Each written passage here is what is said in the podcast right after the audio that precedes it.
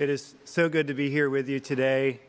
I bring you greetings from St. Joan of Arc Episcopal Church in Pflugerville, Texas. Um, you may not have heard of Pflugerville, uh, but it's a little town outside of the city of Austin, the ca- state capital.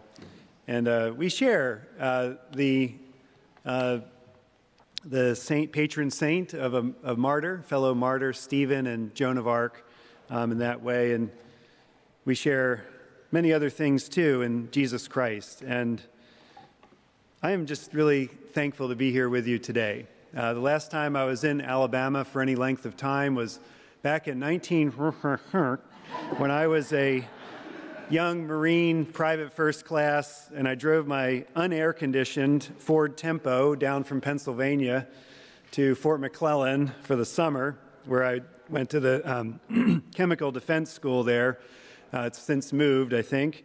But uh, I spent a summer there wearing a MOPP suit, which is a chemical, you know, protective garment, and a mask and all that stuff. Uh, little did I know that face masks would come back um, many years later.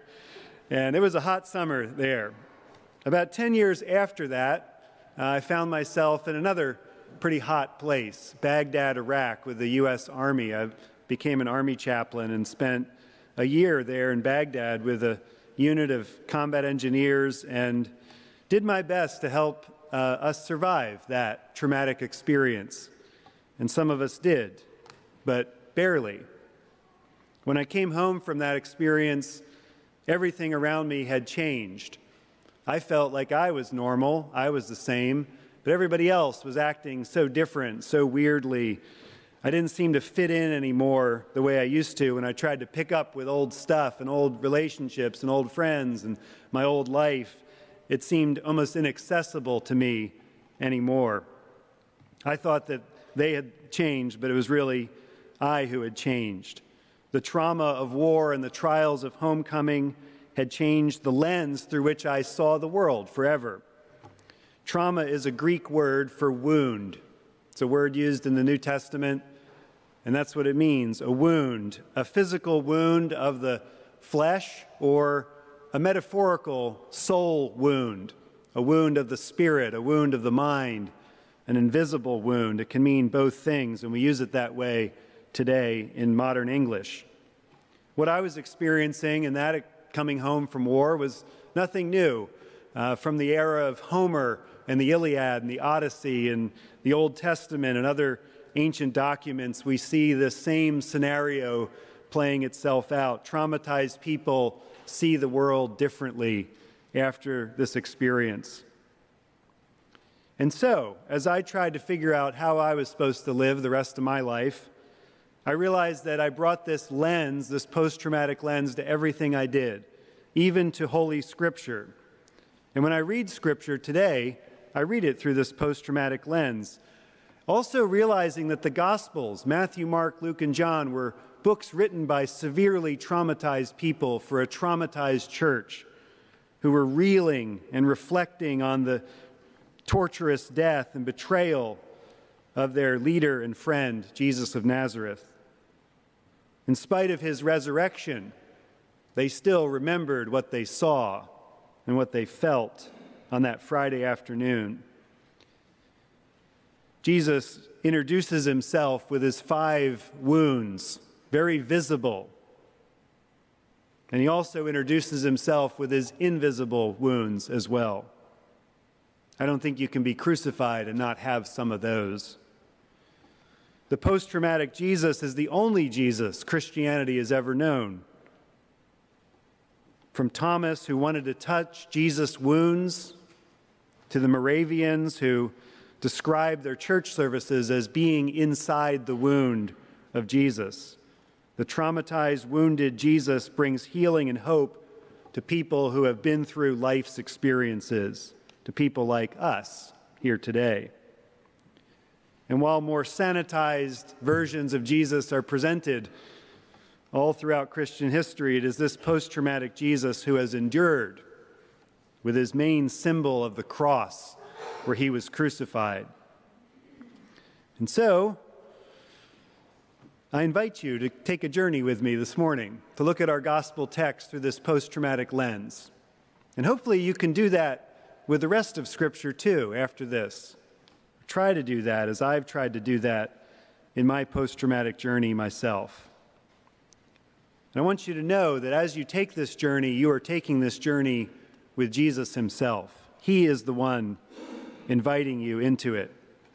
Our text today is about a dinner party, not exactly um, what you might expect as um, talking about the crucifixion or anything. It seems pretty far away, pretty remote from that seminal experience in the life of Jesus. And yet, Jesus is a guest at this dinner party, and he notices that everybody wants the good seats. Now, if you've been to the kind of dinner party Jesus is describing, it's different than church. In church, the best seats are back there. The, the you know, you brave people up front. I really admire you for doing this. You know, I'm looking right at you up here. I have pretty bad eyesight, so I, I can't see most of you out there today. I, am a church planter, and uh, I've worshiped with my little congregation in very small spaces, so this is vast and expansive. I'm, I'm, I'm a little overwhelmed by it, to be honest with you. But the good seats are in the back of a church. They're at the, the dinner party, these banquets, they are up front where you get a place of honor and people know who you are and who you're sitting with. Yesterday at the luncheon, we had some, a good time talking a little bit at the lunch table about a, uh, invitation to the Army Navy game that somebody got, and they couldn't get tickets, so they called, and somehow an admiral invited them into the box seats, you know, up there in the stadium.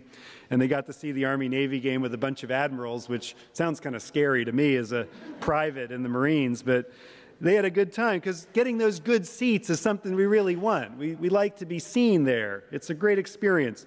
And the ultimate privilege, of course, is a good parking space reserved just for you right near the door. And that's all this is at this point. Jesus knows this is this, and then he tells a parable. Jesus' parables always are pointing to some deeper reality about God that he's trying to tell them about, some message about God that is sort of hidden in the parable somewhere. And it's more than just an Emily Post advice column, etiquette column, Dear Abby, or something like that. When you go to a banquet, banquet don't sit at the high table because then they'll make you sit down at the bottom. And just go to the, the lowest table, then they say, come on up.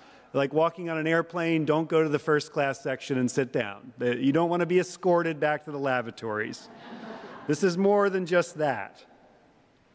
There's this cryptic message in this. Those that exalt themselves will be humbled, and those who humble themselves will be exalted that God is looking at people as they are, not with the, all the pretensions and symbols of their importance and success. God is looking at real people, wanting to know real people, wanting to know us in that way. Jesus is trying to communicate this to his disciples and to us. This flipping upside down in the way we think of what's important and what isn't our vision of success, what it means to be a man, what it means to be a hero, a person of privilege or prestige or influence. Jesus flips that all around. And he turns from being an advice columnist to a prophet in this way. He says, when you have a feast, he says this right to the host, when you have a feast, don't invite your friends. I mean, what's the point of having a feast if you don't invite your friends? Don't invite your brother. Don't invite your relatives. What are you saying, Jesus? What kind of feast is this? Don't invite your rich neighbors. I mean, come on, we want to use their pool, you know? Don't invite anybody you'd want to be seen with. Invite the poor, the crippled, the lame, and the blind. And this isn't just about charity or soup kitchens or something like that, although it is, of course it is. That the only really way to know that you're loving is to love someone that cannot love you in return in the same way, can't give you something in that transaction. But when he says, invite the poor, I don't need to tell you about the connection between poverty and trauma. Trauma and poverty, adverse childhood experiences and poverty all go together in this world. People who have experienced war and loss and hardship and that cycle that seems to perpetuate itself. These are the people you invite. And then the ones who are maimed, the crippled, the lame, through war, through violence, through disease that leaves a person visibly scarred and wounded, so that they are now set apart from their community. In one instance in the New Testament, this word lame means someone who's had their foot cut off and can't walk, an amputee. If you live on this planet long enough, stuff will happen to you and to me that will turn our world upside down. It'll flip it on its head. It'll leave you standing and sitting in a pile of ashes. And you'll be wondering what in the world happened to me. Our sense of trust will be gone. There's volatile emotions that ebb and flow and sometimes spill into rage. There's numbness. There's shock. There's horror. There's all these things. And sometimes we join a club that we didn't want to join. I don't know if you've ever had to join a club that you did not want to join. And you looked in the mirror one day and say, Oh, that's me. I'm one of them now. Trauma has this crippling, maiming effect, blinding us to so much around us. For me, when I came back from the Iraq War and experienced all those changes, I couldn't sit still. I had a restlessness, a hypervigilance. I always had to be on the move. And I didn't feel worthy to go into church anymore. I felt like if, they went, if I went in there, they would see me in that way and in that state. And I would go, I was in station in Washington, D.C., and I'd go to the National Cathedral there, and I wouldn't go in. I would stay outside in the garden there. And there in that garden, I met a statue, a, a sculpture of the prodigal son being embraced by his father. And I would weep and I would weep, and that's all I could do. That was the only prayer I could pray in those moments. That's what it feels like sometimes to live in a post traumatic world, to be a post traumatic person in this world. For all who exalt themselves will be humbled, and all those who humble themselves will be exalted. God is looking for people who show up as they are, with all the wounds of our life. The only guarantee that you're eating with Jesus today is if you invite the people, the people who are like Jesus, who have these experiences that Jesus had while he was here on this planet. The seat that Jesus will sit on, the high seat at the banquet, is the seat of this cross. He will hang there between earth and sky, his arms stretched out, pinned down on the cross, immobile, unable to move he dies a shameful prisoner's death, absorbing in his own body the shame of the world. And this post traumatic Jesus, who introduces himself with his wounds in his hands, his feet, and his side, and all the invisible wounds of his life, wants to eat with you and me. He wants to feed you in this table, at this table. He wants to sit with you because he's in your club now and you're in his. He knows what it's like to live on this traumatized planet. He lived in the trauma of poverty when he was here. His feet were pierced, crippling him. They blindfolded him and they struck him and they said, Who hit you? And he did nothing to stop it. The post traumatic Jesus sits with you today. So I invite you to bring your wounds to this table, to bring your wounds to Jesus to share them with each other, knowing that Jesus shares his wounds with you. The same Jesus that was there at that banquet, and they didn't see who he really was, is here today. And he invites you to this meal. He invites you into this fellowship, this fellowship of the wounded, the traumatized, the poor, the lame, the blind and it is in that feast that we experience the resurrection of the dead, because that is the reward.